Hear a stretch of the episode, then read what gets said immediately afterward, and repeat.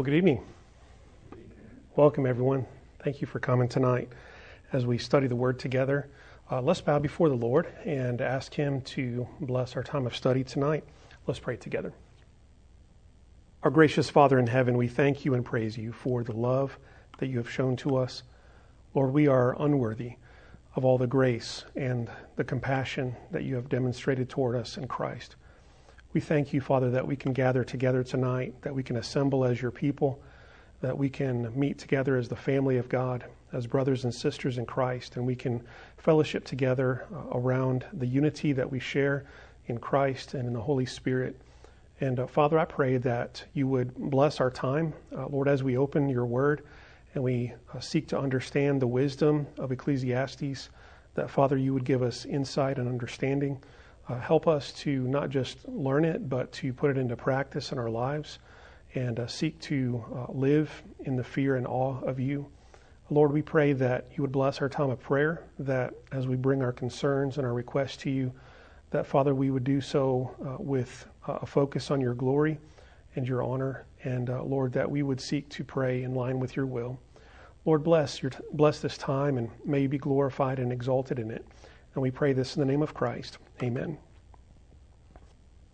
Well, tonight, as we continue our study of Ecclesiastes, we're in chapter 5 of Ecclesiastes, and tonight we're looking at verses 8 through 20. And the writer of Ecclesiastes is focusing on three different frustrating or enigmatic things that he sees in the world. And remember that the key term for all of Ecclesiastes is this term, Hevel. It's a Hebrew term, and it's really hard to translate into with one English word. But it's the idea of that which is mysterious, enigmatic, puzzling, uh, at times frustrating, futile. And as a part of his quest to find gain, to find profit, to find this Hebrew term, yitron, uh, verse 3 of chapter 1. He is looking at all different aspects of life and, and he's observing different areas of life and seeing where we can find this gain, this profit. One way of understanding it is meaning, significance. Where can we find this in life?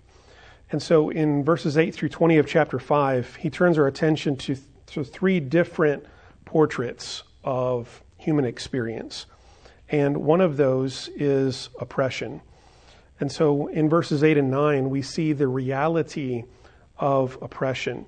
In verse 8, he says, If you see the poor oppressed in a district, and justice and rights denied, do not be surprised at such things. For one official is eyed by a higher one, and over them both are others higher still he seems to be, and this is not the first time that he's mentioned oppression in Ecclesiastes. But in this particular section, he's observing what he has seen in human experience, and that is that even in government, even in uh, under the authority of those who are supposed to uphold righteousness and justice, oftentimes we don't see that happening. We see injustice, oppression happening instead. He, he makes reference to a district, uh, probably uh, like maybe what we would refer to as maybe a legislative district or a judicial district under someone's authority. And he's just pointing to the fact that it's not uncommon in our human experience for the leaders that, that either we choose in a democratic society or the leaders that we just have, you know, in a more dictatorial or monarchical society, it's not uncommon for those leaders to be corrupt and for those leaders to play favorites, for uh, those leaders to allow injustice and oppression to go on within their area of authority. So he says, don't be surprised at such things. Why not be surprised about them? Well, Kohelet, the teacher of Ecclesiastes, he's a realist, right? So he observes what's going on in the world and he, he sees it for what it is. And he observes that we are sinners, aren't we? We're sinners. And so not only are we sinners, but we live in a world that is affected by the curse on sin. And so we're going to find all kinds of things that are not the way it's supposed to be. And one of those is injustice in the realm of government. And he makes a statement at the end of verse 8. He says, For one official is eyed by a higher one, and over them both are others higher still. And one commentator says this he says, This is probably a reference to a bureaucratic hierarchy. He says, Not an exclusively modern phenomenon in which rights are easily made wrong. And so we have people over other people and, and people answering to people above them, and they have to do what the people above them say, and it's easy in positions of power for things to go awry, I think is his point in this verse. So don't be surprised when you see injustice. And in verse 9, he says, The increase from the land is taken by all. The king himself profits from the fields. And uh, Old Testament Israel, as many ancient societies were, were largely agrarian. They were farming societies. And not unlike what we experience today in the fruit of our labor being taken by the government, right? In taxes. So the more you make, the more the government takes, right? I mean, we experienced that in our situation. And in their setting, uh, it was very similar. So you produce a crop and you slice off a portion of that crop and it goes to the bureaucrats, the officials in your area. And it just goes all the way on up the food chain to the king. And they each get their slice of the pie. And in light of all of that, there is bound to be injustice and corruption going on. And so he just points us to the reality of oppression. And that oppression, that injustice that goes on in our world is one of the obstacles, one of the, the things in the way of us finding this meaning, this gain, this profit that he's been searching for. So he points us to this inequity. Things are not the way they're supposed to be in this world. And by the way, let me just comment on here and this is not necessarily a political statement, it's more of a theological one. But there is no system of government that we as human beings can invent that will fix this problem. So we hear a lot of talk today about justice, right? I mean, that, that word justice has probably been used more in the last year than in the last 20 years in, on the media and on Facebook and social media. It's all over the place. The idea of justice and equity and and equality, and it's all over. And there are different theories about how to go about achieving that. But regardless of how we try to come up with a system, whether it's more of a capitalistic system, people get what they earn, you know, personal responsibility, or whether it's more of a communistic system where people share, there is no perfect system, right? There is no perfect system. In this world, Kohelet, the, the teacher, makes us aware of it. He points to reality that he wrote this 23, 24, 2500 years ago, that it's always been this way. And here's the thing it always will. It always will until when? Until Jesus comes back, right? There will never be a perfect leader, a perfect system of government in this world until Jesus comes back. That's not to say that we shouldn't try to work toward justice and righteousness and doing that which is right, but we're never going to get there on our own. There's never going to be a panacea, right? There's never going to be a utopia that we as human beings can create. The only true peace, the true shalom, will come when Jesus comes. So we should be uh, humble in our own estimation of our ability as human beings to achieve a grand and glorious society because we can't do it. So he points to the reality of oppression. And then In verses 10 through 12, he points to the emptiness of wealth. The emptiness of wealth. He says in verse 10 Whoever loves money never has enough. Whoever loves wealth is never satisfied with their income. This too is meaningless. There's that word, hevel.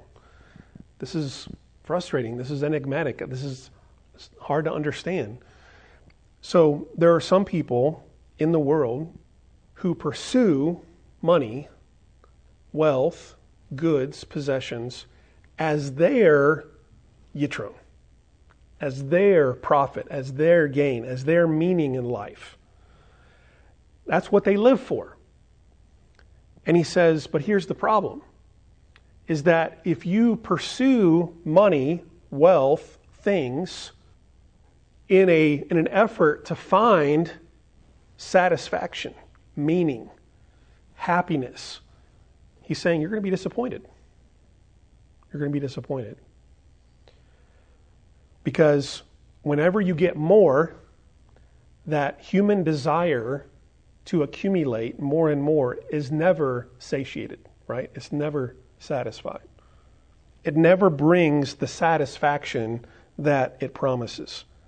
And it's frustrating. He says in verse 11, As goods increase, so do those who consume them. In other words, the more money you get, the more mouths you have to feed. The kind of a point he's making is that it seems like the more that comes in, the more goes out. It's like there's holes in our pockets. So we keep striving for more and more and more and to earn more money and get more things, but there's also more trouble involved with all of that. And it's easy for those things to disappear. So goods increase, but so do those who consume them. And what benefit then are they to the owners except to feast their eyes on them? He said, Well, at least there's one benefit to getting wealth, and that is you can look at it. And that seems to be all they get. Seems to be the only satisfaction they get out of acquiring all that wealth is they can look at it. Because there's really no deeper meaning, there's really no deeper joy or happiness to it than that. You're not going to find what you're looking for in acquiring wealth through the love of money. He says in verse 12, the sleep of a laborer is sweet whether they eat little or much. But as for the rich, their abundance permits them no sleep. In verse 12, he seems to be arguing for a simple life. That if you are just content with what you have and you're not striving, seeking for more and more and more, that you can have a sense of contentment. You can have a sense of satisfaction with a good day's work and you can sleep soundly at night, content with what you've done that day and with what you have. But the problem with those who pursue wealth and those who are just, that's what they're pursuing in life, is their abundance permits them no sleep. Why? Well, seems like the more you have, the more troubles come along with it, right? I don't have to worry about hiring a personal accountant because I don't have that much money, right? I don't have to worry about uh, having an agent because I'm not that popular. I don't have to worry about hiring all these, you know, maintenance people and grounds people and and uh, you know chefs and all this stuff because I don't have that much money. I don't have to pay insurance on tons of luxury vehicles because I don't have that much money. So it, it's almost like he's saying the more and more you get, along with it comes the pressure and the anxiety and the worries of life that go along with having all of those things, such that you're worried about all these things and you can't even sleep at night. Because you got to do this with that, and you got to do this over here, and this needs fixed, and you have to buy this over here, and your mind never stops and it keeps you from sleeping at night. You're either worried about all that you have or you're worried about the possibility of losing it. And it doesn't permit you to sleep and. There's no rest. But he says the sleep of a laborer is sweet. Doesn't matter how much they have, whether they eat much or little, they're just content. They put in their day's work and they go to bed at night not having to worry. Uh, I remember this has been several years back, and I may even get the, the name wrong, but I want to say that there was an instance of an NFL player. At least I think he might have been retired or, or real close to retirement, but he attempted suicide and he was depressed. And I remember his agent making some comment, trying to deflect away, like he didn't really commit suicide, he's not depressed, and, and made some statement about he's got 30 million reasons to not be depressed. As if $30 million keeps you from being depressed or discouraged or uh, finding that your life is, doesn't have meaning. And even the radio show host that I was listening to saw through the, the ludicrous statement that that was. Doesn't matter how much money you have, you can still be depressed. In fact, sometimes the more money you have, the more anxiety you have. And that seems to be what the teacher here is saying is that the more you accumulate, sometimes it brings on more trouble and anxiety than it's worth and robs you even of your sleep and rest. So there's emptiness in wealth. So you can get it and get it and get it and acquire it, but it's never going to fill you. It's never going to satisfy you. That hole is still going to be there, is the point that he's making. And then in verses 13 to 17, he talks about the futility of acquiring wealth. So verses 10 to 12 was more about the emptiness of it. You can have it and it still not satisfy. But now in verses 13 through 17, he's going to remind us that you can have wealth, but you can ease, just as easily quickly lose it. And it's gone. So he says in verse 13, I have seen a grievous evil under the sun, wealth hoarded to the harm of its owners, or wealth lost through some misfortune, so that when they have children, there is nothing left for them to inherit. And so in this section, he's reminding us of the fact that we can have money one day and the next day we don't. Because it can be here today and gone tomorrow. Wealth is uncertain. One commentator says this He says, What was the rich man's problem? The very riches that he guarded so carefully vanished on account of a venture which may have been morally questionable or simply unfortunate in its outcome. He says, Thus, no matter how much careful attention one gives to amassed wealth, there's never any guarantee that it cannot be lost through chance misfortune or through business failure. So that's the futility of it. The futility of acquiring wealth is that it doesn't last. What did Jesus say? Jesus says, Do not lay up for yourselves treasures where? On earth, right? Because what can happen to those treasures on earth? Rust, moths eat it up, thieves break in and steal. So it wastes away, it falls apart, it or someone takes it away, it, it's gone. In other words, Jesus was pointing to the, the transitoriness, the short term lifespan of worldly wealth. It's not secure. You can't put your life in it. So he says, instead, lay up for yourselves treasures in heaven, because that's a treasure that cannot be robbed. It's a treasure that doesn't deteriorate or fade away. It is an eternal treasure. Here, the writer of Ecclesiastes is saying if you put your life in wealth, it can be here today but gone tomorrow. It's not going to last. He says, Everyone comes naked from their mother's womb, and as everyone comes, so they depart.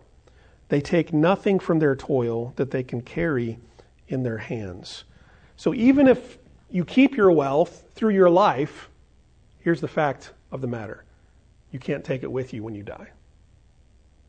It's still money that has a lifespan, doesn't it? That money has a lifespan, and that lifespan is limited. It might be lost in a business venture, it might be stolen, or you might take it with you all the way to the point of your death, but that's it. You can't take it with you beyond that. You can't take it into eternity. You can't take it with you into the grave. And here I'm reminded of Job 121, and he may even be quoting from that here in Job 121 when Job said, Naked I came from my mother's womb, and naked I will depart. The Lord gave, and the Lord has taken away. May the name of the Lord be praised. We come into this world with nothing, and how do we leave this world? With nothing. At both birth and death, we are penniless. One commentator says it seems that he is uh, this. He's frustrated that after all the struggle to acquire things, death comes. Death comes along and robs us of them all. It appears that all that has transpired between birth and death counts for nothing. He says, This is a grievous evil. As everyone comes, so they depart. And what do they gain since they toil for the wind? It's like all of this life, 70 years of working, and then you, don't, you can't take any of it with you.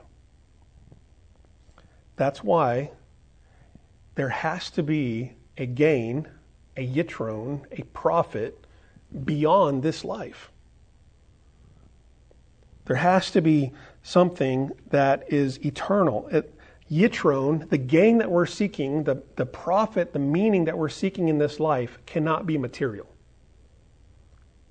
It has to be something beyond that. So he says, if you put your hope in money, you're not going to find satisfaction in it, for one, and it's not going to last. It's temporary. And so all their days they eat in darkness with great frustration, affliction, and anger, just kind of pointing to the, all the trouble that goes on in our lives in the world, all the difficulties that we experience. So there's oppression in the world. People long for money, for wealth, and it doesn't satisfy them. People acquire money and possessions, but it actually ends up hurting them in the end, giving them more anxiety, more worries, or it, it's gone. People take it, and, and or a business failure, some misfortune, and it's gone. So, what's his advice then? What's his counsel? He gives us the salve of contentment. And I say salve or balm because it's not the final solution. It is something that can ease the way that this world, this world full of hevel, of frustration and enigmas and futility, contentment is a good way to go through this world in which there are many, many things that are not the way they're supposed to be. That's not the ultimate gain, it's not the final solution, but it is helpful, it is healing to go through life with contentment. And so he ends on a positive note in verses 18 through 20. He says, This is what I have observed to be good that it is appropriate for a person to eat, to drink, and to find satisfaction in their toilsome labor under the sun during the few days of life that God has given them, for this is their lot. Sometimes the word lot communicates the idea of that, just something negative. Maybe a better way of understanding it is this is their portion. This, this is what they've been given, granted. So he says, it is good for a person to find uh, joy in eating and drinking and what God has given, and to find some satisfaction in the labor that we partake under the sun during this lifespan that God has given to us. So, if you're running after wealth, you're going to be disappointed. But here's the, here's the paradox of Ecclesiastes is that you can still find some joy and some contentment in some of those same things. So he says, you can find some joy and some contentment, some satisfaction in the work that you do, in the accomplishments that you create, in the food and drink that you partake of, in the wife or husband that God has given you, the friends that you have. There is some happiness, there's some joy, there's some satisfaction in these things. And so enjoy them in the time that we have that God has given to us. But here's the thing. That's not where that, that that's not your be all end all. That's not your yitron. That's not your ultimate gain. That's not your ultimate profit. Because if you try to find your ultimate profit in your labors, you're going to be frustrated. If you try to find your ultimate profit in your accomplishments, they're going to fail. They're going to be taken away. If you try to find your ultimate contentment in, in money, you're not going to be satisfied. So we can have some contentment and joy and happiness in the gifts that God gives along the way, as long as we worship and love the giver more than the gifts. And don't put our all into the gifts, into the things of this world. He says in verse number 19, Moreover, when God gives someone wealth and possessions and the ability to enjoy them, to accept their lot and be happy in their toil. This is a gift of God. He's, this is an amazing statement in that God is the one who is providentially in control of everything, isn't he, in this world? Providentially, everything that we have is from God's hand. James says in James chapter 1 every good and every perfect gift comes down from above, from God. Everything that we have is from God. Paul says in Acts 17, the very breath that we breathe is from God. So the home that we have, the car that we drive, the spouse that we have, the friends that we have, the clothes that we wear, it's all ultimately of God. He's the giver of those gifts. But he's saying something in verse 19 even more profound than that is that God is not only the one who bestows those gifts, God is also the one who graciously gives us the ability to enjoy them without turning them into a God. That's, that's what he's advocating for, I think, in these closing verses in verses 18 through 20. Is recognizing the gift giver, God, and the gifts he has given, and finding some joy and contentment in those things without turning those things into our life and worshiping them, turning them into gods, where they become everything that we're pursuing. That's a gift of God, he says. And here's the thing not everyone has that.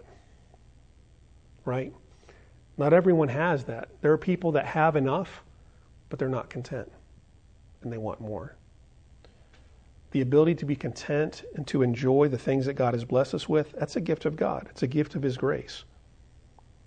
And those who have been granted this gift, he says they seldom reflect on the days of their life because God keeps them occupied with gladness of heart. In other words, their life isn't full of worry and fret and anxiety over what's going to happen in this world or how much they have or don't have. They're just content with their God and with what God has blessed them with. And so they enjoy their meal at night, knowing that it's from God's hand. They enjoy the drink, they enjoy their family, but they always remember the giver of those things. And because they remember the giver of those things, they, they know not to put their whole life into those things. That's not what they're worshiping. They're worshiping the giver of the gifts, not the gifts themselves. Knowing that we're not going to find satisfaction in the gifts, we're going to find satisfaction in the giver of the gifts. So keep the right perspective. If we can keep the right perspective on money and possessions and food and drink and all these things, if we can keep the right perspective, we can enjoy them. But if we pursue them as our yitron, as our as our profit, our ultimate gain in life, we're going to be disappointed and frustrated, and we're not going to be satisfied.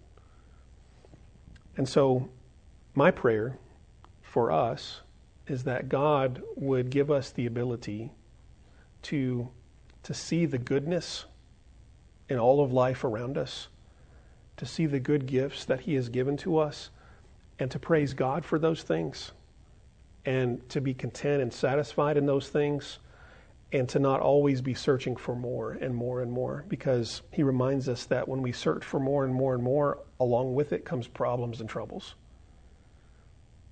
So may we love the giver of the gifts and be satisfied with the gifts he gives us. Let's bow in prayer together father thank you for this portion of ecclesiastes that we've been able to reflect on tonight Lord, there's a lot here that we can readily identify with. We've seen instances in our lives where we get something new and it doesn't satisfy. We get more and it doesn't really fill that hole or that desire that we had. Lord, remind us from your word that our ultimate hope, our ultimate satisfaction is in you. And Lord, I pray that you would give us the ability to enjoy with contentment the things that you have given us in this world. Lord, may we fear you. May we fear you and keep your commandments. And Lord, may we uh, long for that which is eternal, heavenly treasure, not that which is temporary here on earth. Lord, help us as your people to be the salt and light that you've called us to be. Give us wisdom, Father, which is not only the knowledge of your word, but also the skill to know how to put it into practice in our lives. And we pray this in the name of Christ. Amen.